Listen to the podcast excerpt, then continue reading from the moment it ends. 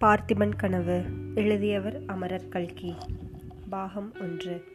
தோணித்துறை. காவேரி தீரம் அமைதி கொண்டு விளங்கிற்று. உதயசூரியனின் செம்பொற்கிரணங்களால் நதியின் செந்நீர் பிரவாகம் பொன்னிறம் பெற்று திகழ்ந்தது. அந்த புண்ணிய நதிக்கு பொன்னி என்னும் பெயர் அந்த வேளையில் மிக பொருத்தமாய் தோன்றியது. சுழிகள் சுழல்களுடனே விரைந்து சென்று கொண்டிருந்த அந்த பிரவாகத்தின் மீது காலை இளங்காற்று தவழ்ந்து விளையாடி இந்திரஜால வித்தைகள் காட்டிக்கொண்டிருந்தது சின்னஞ்சிறு அலைகள் ஒன்றோடொன்று லேசாக மோதிய போது சிதறி எழுந்த ஆயிரம் ஆயிரம் நீர்த்துளிகள் ஜுவாலயமான இரத்தினங்களாகவும் கோமேதகங்களாகவும் வைரங்களாகவும் மரகதங்களாகவும் பிரகாசித்து காவேரி நதியை ஒரு மாயபுரியாய் ஆக்கிக் கொண்டிருந்தன. ஆற்றங்கரையில் ஆலமரங்கள் நெடுந்தூரத்துக்கு நெடுந்தூரம் விழுதுகள் விட்டு விசாலமாய் படர்ந்திருந்தன. மரங்களின் பழைய இலைகள் எல்லாம் உதிர்ந்து புதியதாய் தளிர்விட்டிருந்த காலம்.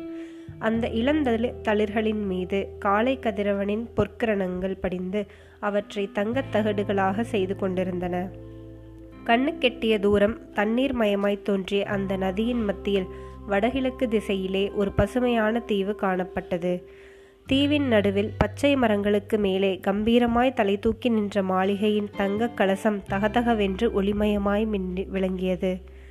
அந்த மனோகரமான காலை நேரத்தில் அங்கு எழுந்த பலவகை சத்தங்கள் நதி தீரத்தின் அமைதியை நன்று எடுத்து காட்டுவனவாயிருந்தன. விசாலமான ஆலமரங்களில் வாழ்ந்த பறவை இனங்கள் சூரியோதயத்தை வரவேற்று பற்பல இசைகளில் கீதங்கள் பாடின. அந்த இயற்கை சங்கீதத்திற்கு நதிப்பிரவாகத்தின் ஹோ என்ற ஓசை சுருதி கொடுத்து கொண்டிருந்தது. உணவு தேடும் பொருட்டு வெளியே கிளம்புவதற்கு ஆயத்தமான பறவைகள் தம் சிறகுகளை அடித்து ஆர்ப்பரித்தன. தாய் பறவைகள் குஞ்சுகளிடம் கொஞ்சி கொஞ்சி விளையா விடைபெற்று கொண்டிருந்தன. ஆலமரங்களுக்கு நடுவே ஓங்கி வளர்ந்திருந்த அரசமரம் தன் இலைகளை சலசலவென்று ஓசைப்படுத்தி நானும் இருக்கிறேன் என்று தெரியப்படுத்திற்று. நதி ஓரத்தில் ஆழம் விழுதுகளின் கட்டி போட்டிருந்த தெப்பங்களை தண்ணீர் பிரவாகம் அடித்து கொண்டு போவதற்கு எவ்வளவோ வீராவேசத்துடன் முயன்றது. அது முடியாமற் போகவே இருக்கட்டும் இருக்கட்டும் என்று கோபக்குரலில் இறைந்து கொண்டே சென்றது. கரையில் சற்று தூரத்தில் ஒரு ஆலமரத்தின் அடியில் குடிசை வீடு ஒன்று காணப்பட்டது. அதன் கூரை வழியாக அடுப்பு புகை வந்து கொண்டிருந்தது. அடுப்பில் கம்பு அடை வேகும் வாசனையும் லேசாக வந்தது. குடிசையின் பக்கத்தில் கறவை எருமை ஒன்று படுத்து அசை போட்டு கொண்டிருந்தது. அதன் கன்று அருகில் நின்று தாய் அசை போடுவதை மிக்க ஆச்சரியத்துடனே உற்று நோக்கி கொண்டிருந்தது. டக் டக் டக் டக் டக் டக். அந்த நதி தீரத்தின் ஆழ்ந்த அமைதியை கழித்து கொண்டு குதிரை குளம்படியின் சத்தம் கேட்டது. டக் டக் டக் டக் டக் டக்.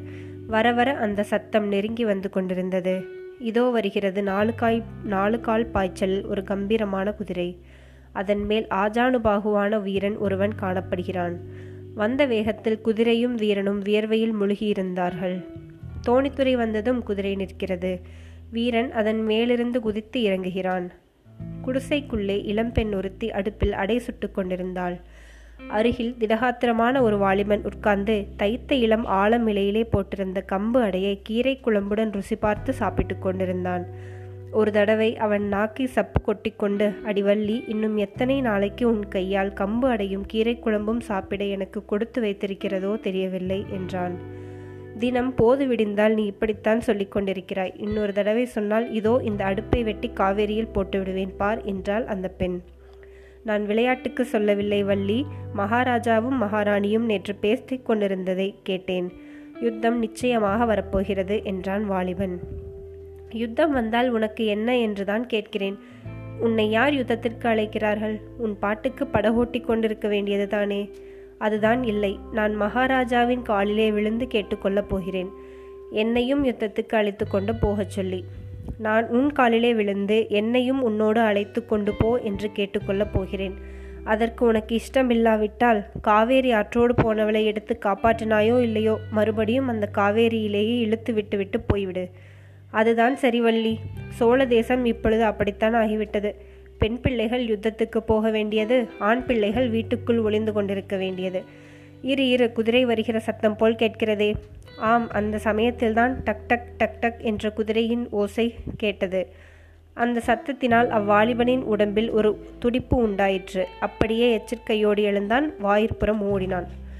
அங்கே அப்போதுதான் குதிரை மீதிருந்து இறங்கிய வீரன் பொன்னா மகாராஜாவுக்கு செய்தி கொண்டு வந்திருக்கிறேன். சீக்கிரம் தோணியை எடு என்றான். பொன்னன் இதோ வந்துவிட்டேன் என்று சொல்லிவிட்டு உள்ளே ஓடினான். அச்சமயம் வள்ளி சட்டுவத்தில் இன்னொரு அடை தட்டுவதற்காக மாவை எடுத்து கொண்டிருந்தாள். வள்ளி உறையூரிலிருந்து செய்து கொண்டு செய்தி கொண்டு வந்திருக்கிறான். அவசர செய்தியாம் நான் போய் வருகிறேன் என்றான் பொன்னன். நல்ல அவசர செய்தி அரை வயிறு கூட நிரம்பியிராதே எனக்கு பிடிக்கவே இல்லை என்று வள்ளி முகத்தை திருப்பிக் கொண்டாள். அதற்கென்ன செய்கிறது வள்ளி? அரண்மனை சேவகம் என்றால் சும்மாவா? என்று பொன்னன் சொல்லிக்கொண்டே அவளுடைய சமீபம் சென்றான். கோபம் கொண்ட அவளது முகத்தை தன் கையால் திருப்பினான். வள்ளி புன்னகையுடன் தன் முகத்தின் மேல் விழுந்திருந்த கூந்தலை இடது கையால் எடுத்து சுருக்கு போட்டுக்கொண்டு சீக்கிரம் எடுத்து சீக்கிரம் வந்து விடுகிறாயா? என்று சொல்லிவிட்டு பொன்னனை அன்னார்ந்து பார்த்தாள். பொன்னன் அவளுடைய முகத்தை நோக்கி குனிந்தான். அப்பொழுது வெளியிலிருந்து என்னை எத்தனை நேரம் பொன்னா என்று கூச்சல் கேட்கவே பொன்னன் திடுக்கிட்டவனாய் இதோ வந்துவிட்டேன் என்று கூச்சலிட்டு கொண்டு வெளியே ஓடினான்.